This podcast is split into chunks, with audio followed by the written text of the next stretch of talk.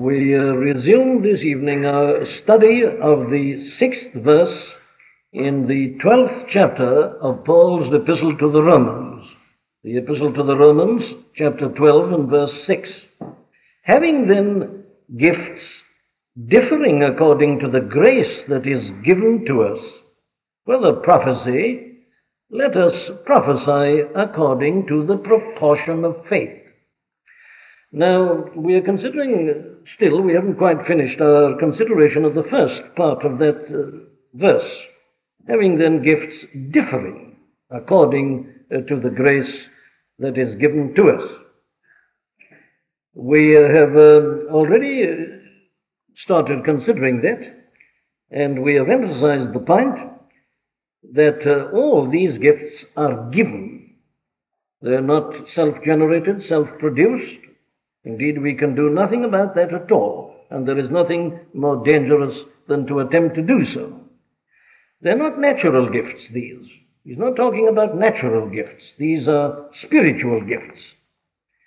I believe it's possible that sometimes the spiritual gift, as it were, is superimposed upon a natural gift.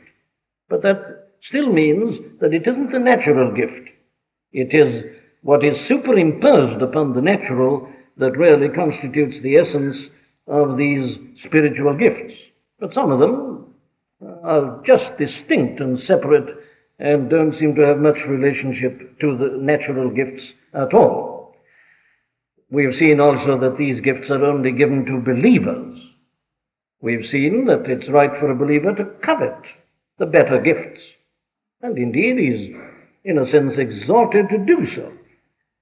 But he must only do so for the reason that he's anxious to edify the whole church. It's all in terms of this body to which we belong, not something personal, private, individual. The setting of the gifts is always that of the church as the body of Christ. So, our coveting of the better gifts must be for that reason.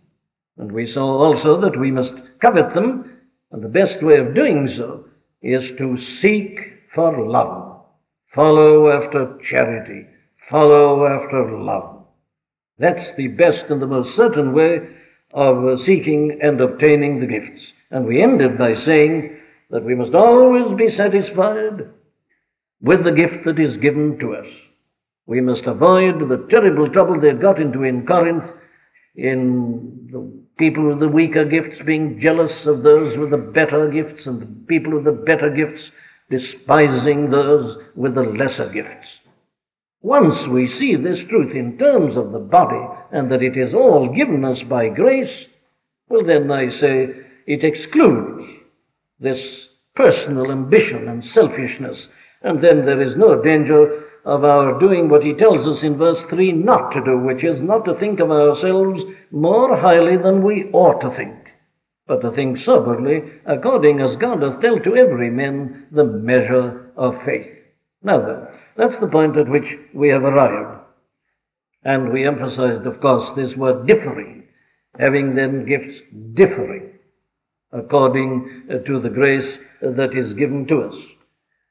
I cannot find any teaching in the New Testament that all Christians must have some particular gift, one particular gift, I mean. We've all, we all do receive some particular gift, but I cannot see any teaching which tells us that we are all to have and must have one particular gift. No, no, the emphasis is on the differing. Gifts differing. There is a variety of gifts. And the important thing for us is to make sure that we possess one or more of these gifts. Well, now, we continue and uh, we raise this point. Somebody may ask, indeed people do ask this very often, is this something purely academic that you're doing? Are you simply doing this because uh, you're expounding the epistle to the Romans? And of course, it is of interest for us to know something about what the early church was like, but this by now has nothing to do with us. All that finished with the apostolic age. Uh, it, it is of interest, perhaps, to know how things were then, but has it any real relevance or application to us at this uh, present time? Now, I think that's a most important question, a very vital question. I did just touch on it in passing last Friday night, but I want to take it up a little more this evening. What we did last Friday was to consider the argument that is sometimes based upon the teaching of 1 Corinthians 13, which is supposed to teach that uh, there the apostle says, don't be concerned about all this. These are to pass away. And then they go on to say that at the end of the apostolic period, and especially when we have the scriptures as we've now got them, that all that ceased. And now, we're having the scriptures, these things no longer apply. And they go so far as to suggest that uh, nothing along this line has ever happened since. Well, we tried to give you a hurried exposition of 1 Corinthians 13 at that point last Friday. I leave that at that. But let's look at it uh, in this way. You notice the uh, list of uh, the gifts that the apostle gives us here. Whether prophecy, let us prophesy according to the proportion of faith, or ministry, let us wait on our ministering. He that teacheth on teaching, he that exhorteth on exhortation, he that giveth, let him do it with simplicity. He that ruleth with diligence, he that showeth mercy with cheerfulness. Now, I think you'll all have to agree that uh, whatever you may think of the first, the gift of prophecy, you've got to agree that all the others are clearly gifts that have continued in the church ever since and are in evidence at the present time. It's, to me, almost laughable in the way in which people say, well, if you believe in these gifts, I don't see any evidence of these gifts today. That means, of course, they're only thinking perhaps of speaking in tongues or of prophecy or of miracles. They don't realize that all these others are equally gifts. They're put into the same class, the same category. And it is clear, I say, that these uh, are obviously manifest in the church today as they have been throughout the centuries. So that we are entitled at this point to argue like this. If any of these gifts, for that matter, have been in evidence throughout the history of the church and still are, well then, why not all? It's a fair question to put. The apostle doesn't seem to draw any distinction. He puts them all into the same category. And if these others, therefore, are in evidence, then I say, why not all of them? That's therefore another part of the answer to these people who say that all this finished with the apostles. Another argument, I would say, is this one. If you feel that there is not much evidence of this kind of thing in the church at the present time, well, then may it not be the case, perhaps, that the explanation of that is the low state of spirituality of the church? And here is a most important point. One of the greatest dangers, it's always seemed to me, is this that we interpret the scriptures in the light of our experience instead of testing our experience by the teaching of the scripture. And that is what is happening, I think, very often at the present time. People uh, lay down as the norm what they have and what they're familiar with. And they test everything by that. But you see, that's a very dangerous thing to do. That We should rather take it like this. What is the New Testament picture of the church? How do we come out when tested by that standard? And the result is that it may well be that the absence of the manifestation of gifts is due solely to the low state of spirituality in the church. We know that that is so, that that is true, because the scripture itself teaches that. If a church backslides or falls from the truth or limits the truth of God, well, she will lose her power. And the history of the church throughout the centuries demonstrates, of course, very clearly that that is something that has frequently happened. Let us be very careful, therefore, lest we be found to be wresting the scriptures simply in an attempt and an endeavor to bolster up our prejudices or to try to justify our own low state of spirituality. That is what the apostle means there in 1, in 1 Thessalonians 5 when he talks about quenching the spirit. It's one of the most fruitful ways of doing so. You lay it down to start with that certain things don't happen, can't happen, not meant to happen, and then, of course, you will find they don't happen. But your argument has been in a circle, and you've been altogether wrong. That is quenching the spirit. So I go on to a fourth point, and this is still more pertinent, it seems to me. We're involved here, of course, in the whole question of the sovereignty of the Holy Spirit. And we must be very careful not to quench and not to limit this. Now, this doctrine of the sovereignty of the Spirit is taught us here. According as God hath dealt to every man the measure of faith. It is God who hath dealt it. We emphasized that when we were doing the third verse. Here it is again in the sixth verse. Having them gifts. The very fact that they call gifts should remind us always that it is his prerogative and in his sovereignty. Gifts differing according to the grace that is given to us.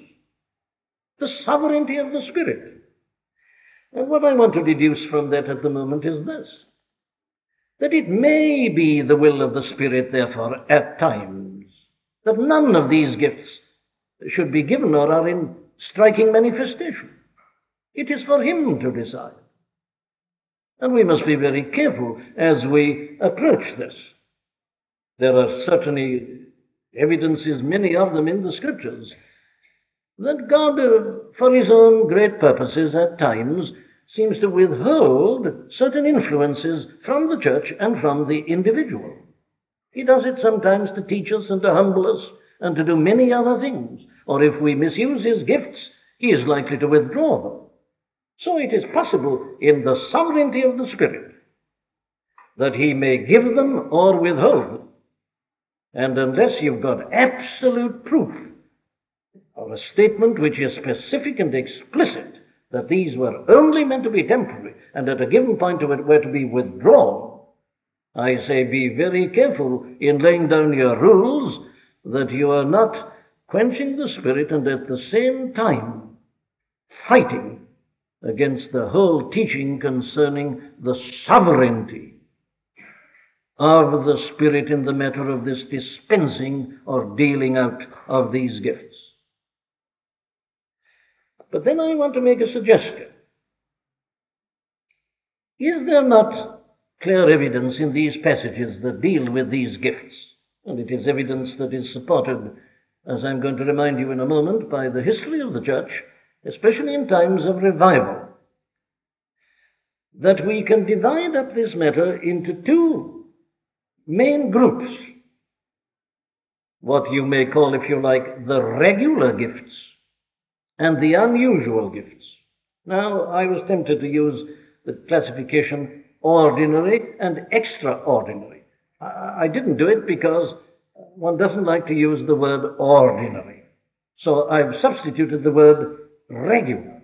What I mean by regular is that they are constantly, almost, normally you may say, in evidence and in manifestation, apart from days of backsliding and of quenching of the Spirit the regular gifts and manifestations, and then the unusual one.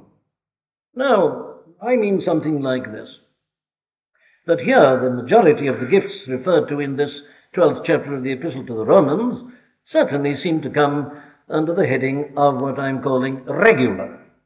Now, I'm excluding the gift of prophecy there, but as to the others, I would say that they come under this heading of regular. Or if you take the list as you have it in 1 Corinthians 12. You will find there miracles, healings, and so on, which I call the exceptional, the unusual, and then the more ordinary wisdom, understanding, and so on.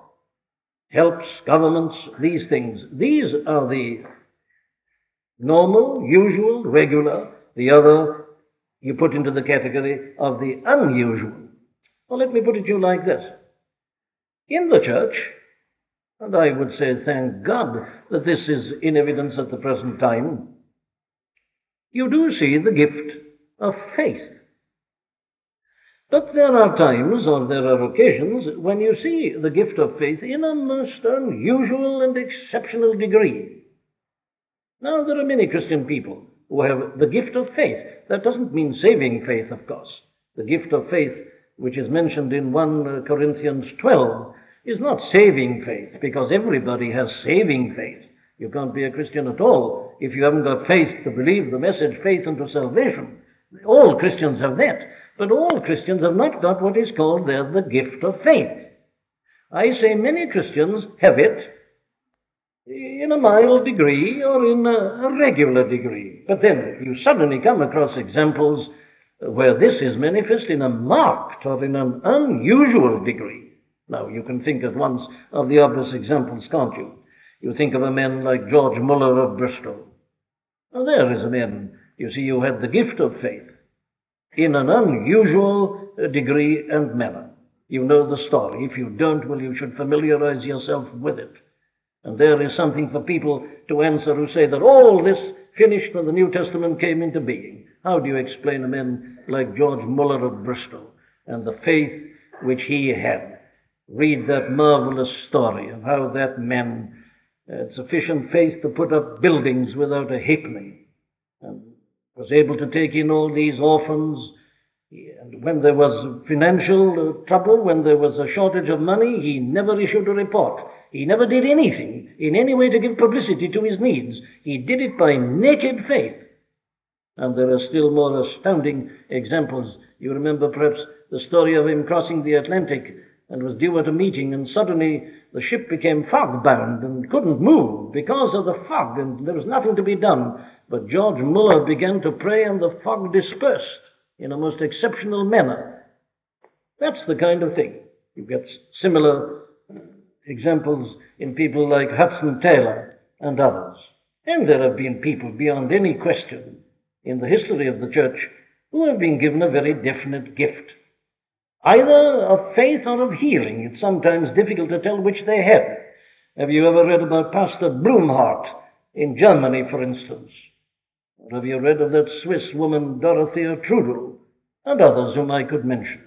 Now, here we are in the realm of fact. It seems to me well attested facts. And we must be very careful, my friends, lest we become guilty of quenching the Spirit, because we've laid it down that all this ended with the apostle. You're confronted by these great facts in the history of the church. I think I once quoted here, I don't think it was on a Friday night, it is said of John Welsh, who was the son in law of John Knox and John Welsh, I say this for the benefit of uh, the Reformed Calvinistic people present. John Welsh was as Reformed and Calvinistic as John Knox was.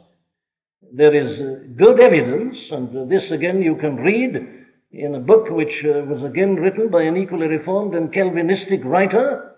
There is very good evidence that John Welsh was used to raise from the dead a woman in the south of France when he was living there. Now, you've got to face facts. Be careful, my friends, lest in your neat and tidy logical arrangement of all truth, that you be found fighting against God. We need to be very humble in these matters.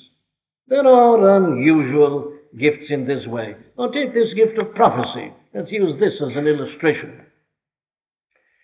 Have you ever read, well, take John Welsh again.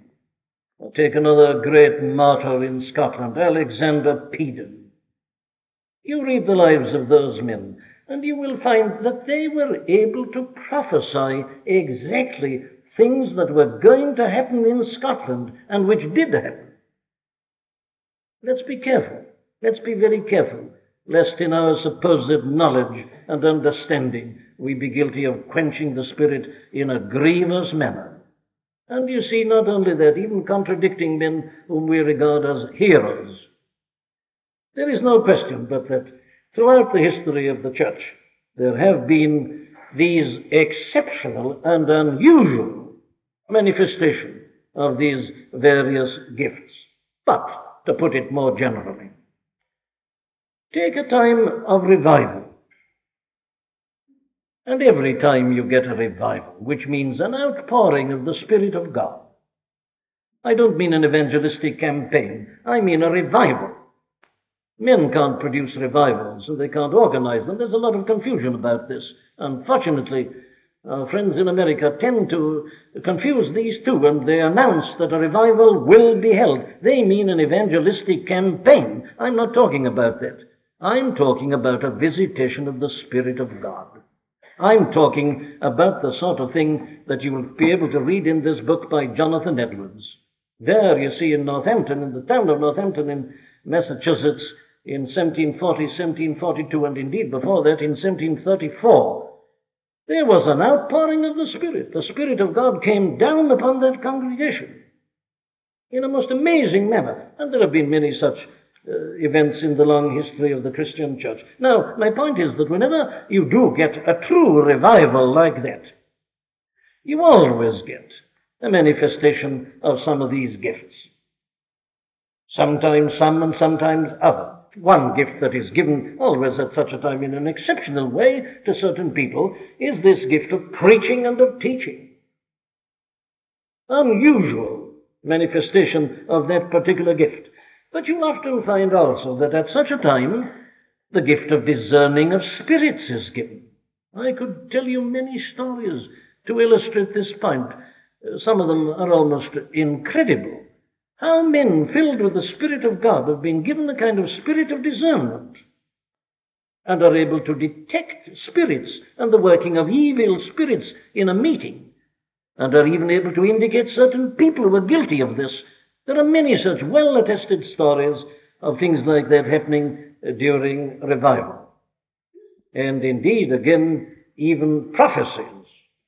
I mean, foretelling at this point of events which subsequently uh, took place. Now, all I'm trying to show you is this that we must be very, very careful, lest in having our neat and tidy system,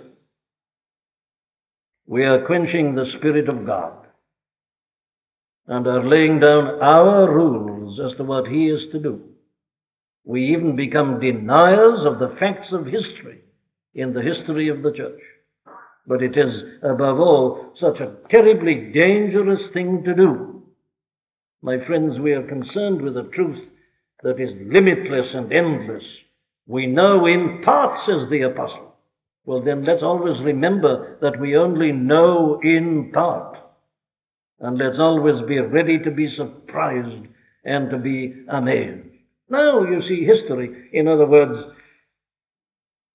demonstrates this very point that I'm trying to make. That you get your periods in the church when you almost feel, well, there's no manifestation of any of these gifts at all. Then revival suddenly comes and you see them demonstrated in a most unusual manner. That's been going on throughout the running century. So I feel it comes to this that the fact that you cannot be a Christian at all without having the Spirit of God in you means that each one of us who is a Christian has a spiritual gift. But then the baptism with the Spirit heightens those and perhaps adds to them. That, it seems to me, is the way in which you reconcile the teaching of the Scripture with the actual history of the church in the past and the condition of the church at the present time. The Spirit being in us, He dispenses his, these gifts of His amongst us. Then I say the baptism of the Spirit, obviously, greatly heightens this and may add to that certain gifts which we did not have before. But remember, it is all in the sovereignty of the Spirit. And it is He who decides what to give. I've talked to you about revivals. There have been many revivals in the history of the church with no speaking in tongues at all. Don't forget that. There have been instances of individuals baptized with the Holy Spirit, no evidence at all of speaking in tongues. Be very careful that you don't fall into two errors here. One is to dispute whether they've been baptized with the Spirit because they didn't speak in tongues, which, as I tried to show last uh, Friday night, is unscriptural. And on the other, the danger of saying that there's no such thing as a unique baptism with the Spirit apart from regeneration. And even if there is, that there can be no gifts. You see, we need to be careful and to be scriptural on all sides. And I say again for myself that my position is this that I believe in the baptism of the Holy Ghost as a separate, distinct, unique experience. It may be accompanied by remarkable gifts. It may simply manifest the regular gifts in a heightened degree. It is not for us to say that none of these things can happen. Anything is possible in the sovereignty of the Spirit. And I am as equally opposed to the people who make the rule on one side and the rule on the other. Those who say that none of this can happen since the time of the apostles, and those who say all must speak in tongues. They're both making man made rules. And I suggest that they're both equally unscriptural at that point. We don't decide these things. Our business, our duty is to be open always to His gracious influences and to what He may decide to do. We can't predict this, we can't prophesy it. He does. And in the long history of the church, you see His sovereignty being demonstrated and manifested. He confounds all our man made rules and systems and regulations. And thank God that He does so for then the glory must always be His and His alone. Very well, I leave that subject at that. And take up now a very practical one. People have often asked me this. They say, in the light of this teaching, how do you know what your particular gift is? This has often troubled people. I know it's troubling people at the present time. It's not an easy question to answer. The headlines of the answer, as I see it, will be something like this do you know your gift in a natural sense? Is that simple? Is that easy? Everybody's got some natural gifts. There's no such thing as a person entirely devoid of every gift. No, we've all got natural gifts. How do you know which your natural gift is? I think it's an equally fair question to put. Well, the answer, you see, in both cases is surely this the gift will manifest itself. And really, it doesn't matter so much that you and I should know what it is, as long as we are functioning. Now, let me illustrate what I mean. Take a person in a natural sense now who has a singing gift, a voice, and able to sing not sing like we all sing, but really able to sing. Now, that is a natural gift. We haven't all got it. But some have it. How do they know they've got it?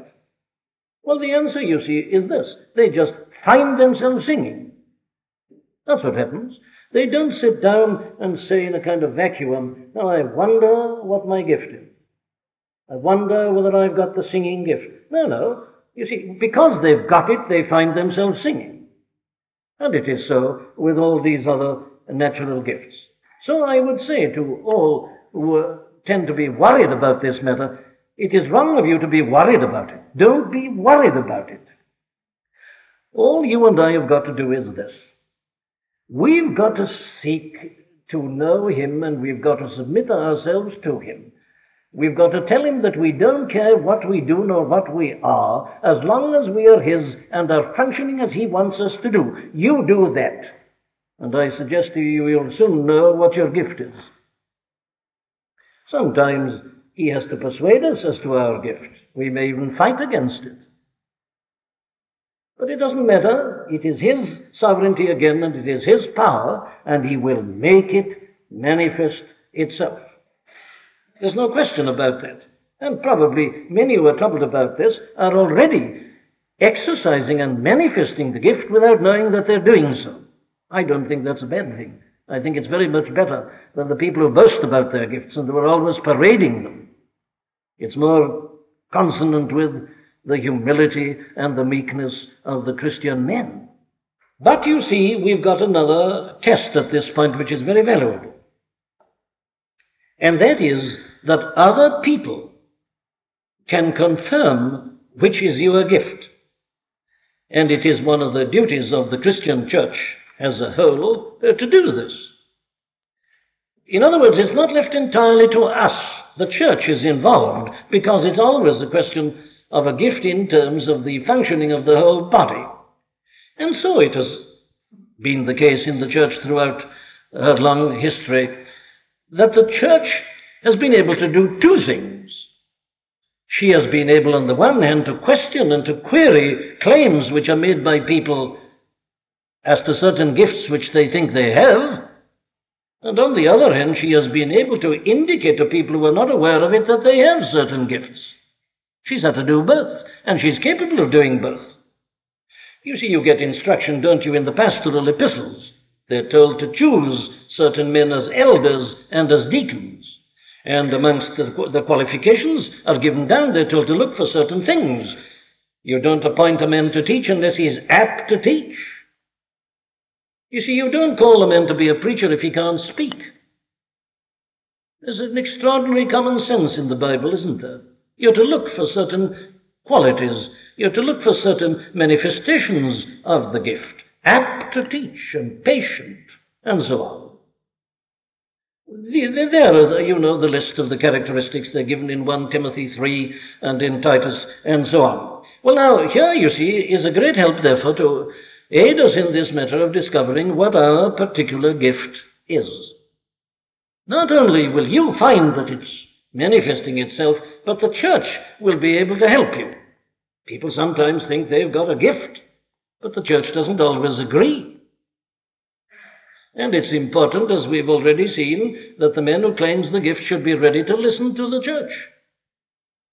Any man who's been a pastor for any length of time will know exactly what I'm talking about.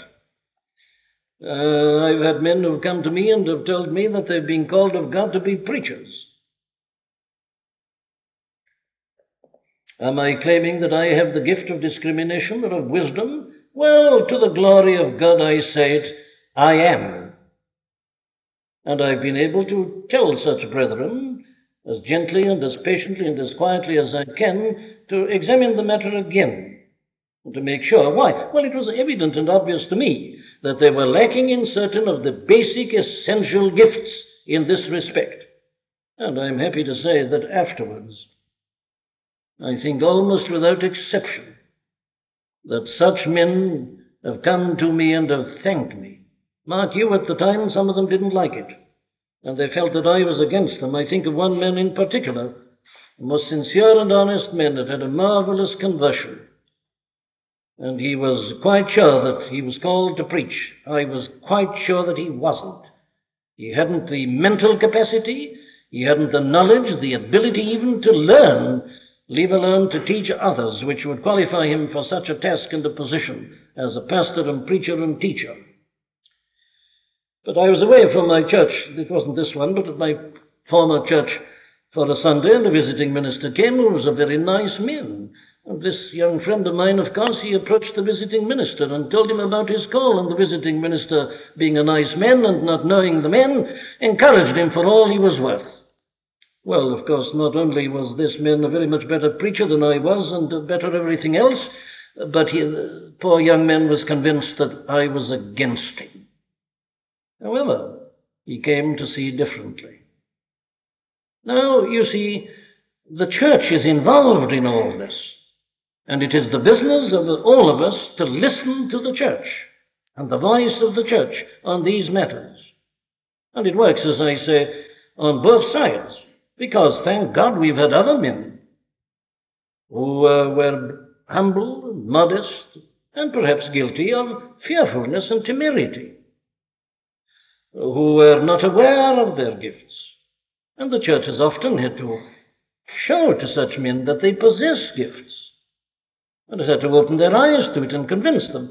Some of the greatest preachers the church has ever known have trembled at the thought of preaching, have done their utmost not to, almost had to be pushed into the pulpit. You can read their biographies. That was, in a sense and in a measure, true of the great George Whitefield, And it has been true of many others. The church, in those cases, you see, has to do the exact opposite. And to show men that He's been given this gift, and that it is his business and his duty uh, to put it into exercise and into operation. Well, now, there are the general matters uh, which seem to me to introduce this subject which the apostle is here putting before us. And having done that, you see, he goes on. Having then gifts differing according to the grace that is given to us, whether prophecy, Let us prophesy according to the proportion of faith.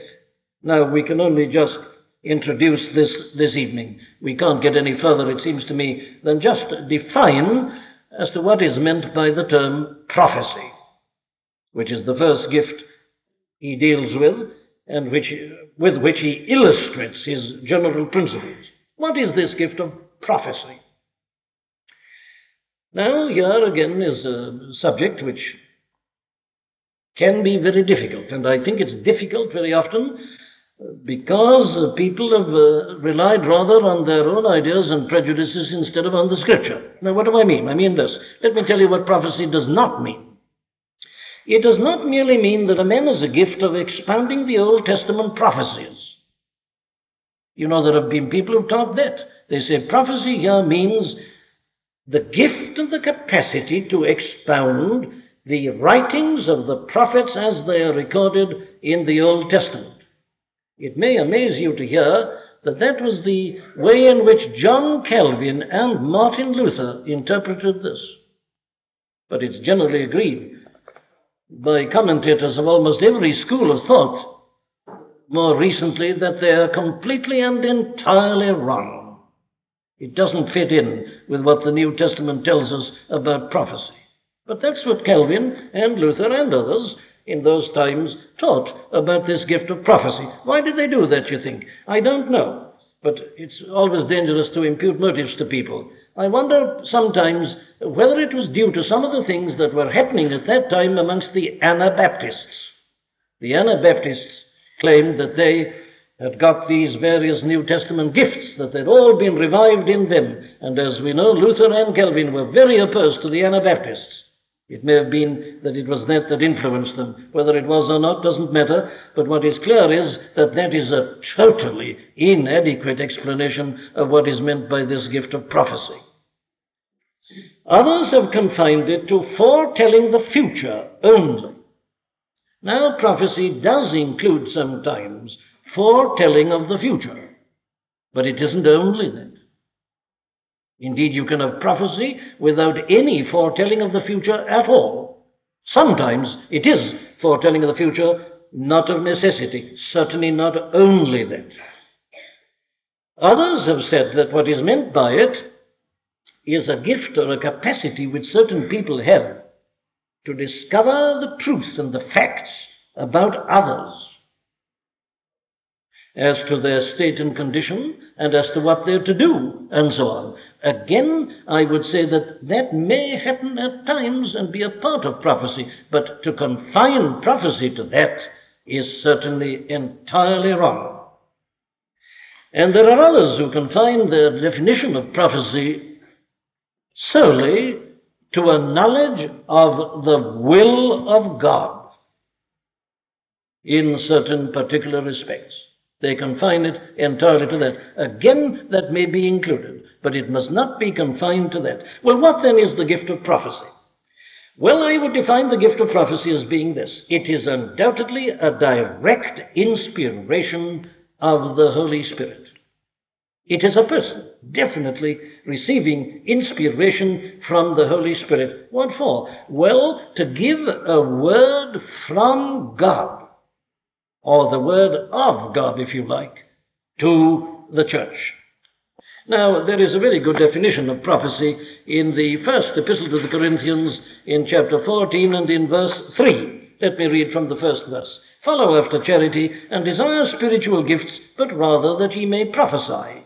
For he that speaketh in an unknown tongue speaketh not unto men, but unto God. For no man understandeth him, howbeit in the Spirit he speaketh mysteries. But he that prophesieth speaketh unto men to edification and exhortation and comfort.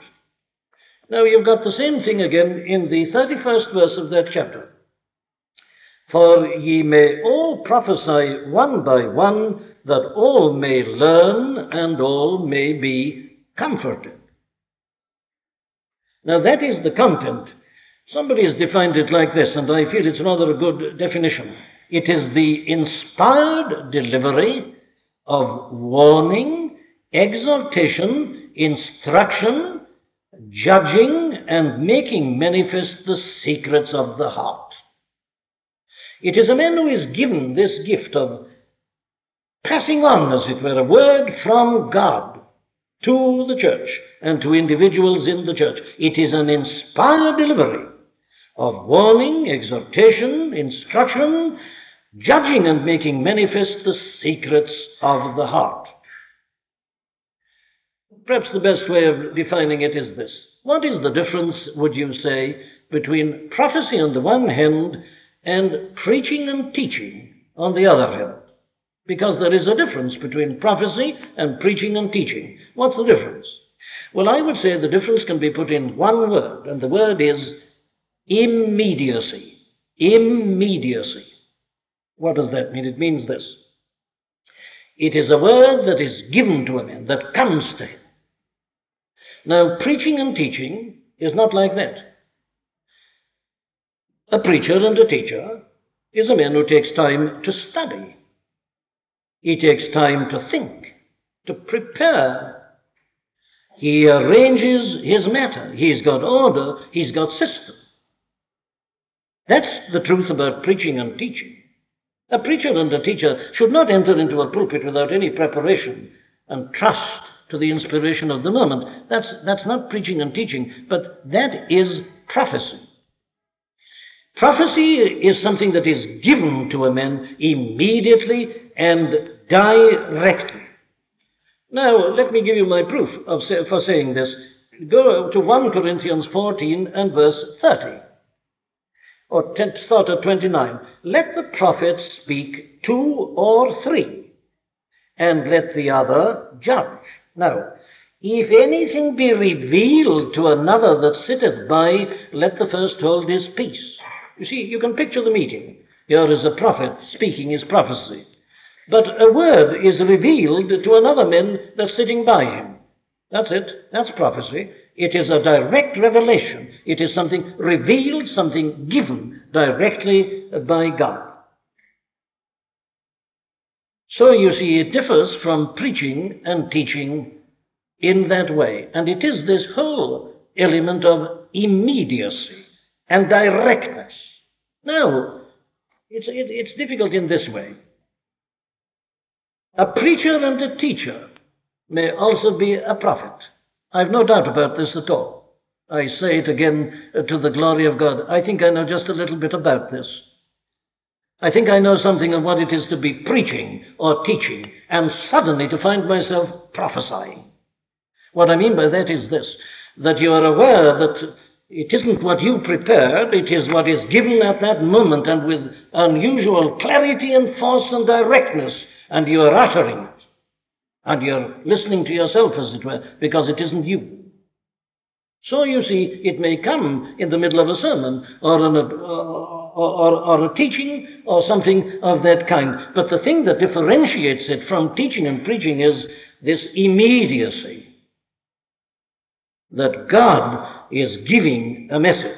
Now, I, I haven't got time tonight, but next Friday night I'm going to go on to show you how this has to be safeguarded because I talk about revelation, it's the apostles' term, if anything be revealed uh, to another. Now, don't mean, don't think that we mean by that uh, revelation in the sense that the writers of the scriptures were given revelation. It, it doesn't mean that. It simply means this, that you are saying what you're saying, not as the result of your thought and meditation and preparation, but you are just stating what has been shown you, given to you to say. I'll show you the relationship between that and the scripture, uh, God willing, next Sunday night. Now, that is then prophecy in its essence. You draw the distinction between it and preaching and teaching, and I can prove that to you quite clearly. Because we are told in uh, Acts uh, 21 9 that women sometimes prophesy. We are told about Philip the evangelist that that same man had four daughters, virgins, which did prophesy. We are told uh, the same thing uh, in 1 Corinthians 11:5, which reads like this: But every woman that prayeth or prophesieth with her head uncovered dishonoureth her head, for that is even all one as if she were shaven. Now, those two, without anything more, prove that women can prophesy. But the scripture also tells us that it is not permitted to a woman to preach or teach. That's why it's important to be clear in our minds as to the difference between prophesying on the one hand and preaching and teaching on the other. This message may come to a woman. That doesn't make her a preacher nor a teacher. The thing is essentially different. Well, there it is. We've got to leave it at that for tonight. Now, there we've got some idea as to what is meant by prophecy. But as we go on to consider the next thing that the apostle says about it and as to how it is to be done, it'll help us also to understand more clearly what the thing itself really is. Let us pray. O Lord our God, we thank Thee at the beginning for Thy word. We thank Thee for it now more than ever. We see that we are here in the realm of mysteries, the marvelous, the divine, the supernatural, the glorious. And we see how carefully we have to tread. We remember the command that came of old to Moses and again to Joshua Take off thy shoes from off thy feet, for the ground whereon thou standest is holy ground. O God, forgive us for our tendency to intrude and to rush in in one extreme form or the other. Keep us humble, we pray thee, and teachable. But, O God, open our understanding to the teaching of thy word, lest we may, on the one hand, be guilty of limiting thy truth and the possibilities to the Christian, or on the other be guilty of foolhardiness and of wild fanaticism that brings glory only to the devil. O oh Lord, receive our praise, therefore, that we have this thy holy word, and keep us ever, we pray thee, subservient to it, and ever ready to listen to it as it speaks to us. Hear us, O God. Pardon and forgive us all for our many errors and faults and failures. And, O Lord, fill us all with thy love. Shed it abroad in our hearts and give us a burning desire to live to thy praise, to edify the church, and be the humble instruments in thy hand of preaching the truth to others, whether in pulpits or in private, that they may be drawn out of darkness and brought into thy marvelous light. Hear us, O God, and follow us all with thy blessing. And now may the grace of the Lord Jesus Christ and the love of God and the fellowship and the communion of the Holy Spirit abide and continue with us now this night, throughout the remainder of this our short, uncertain earthly life and pilgrimage, and until we see him face to face in the glory everlasting. Amen.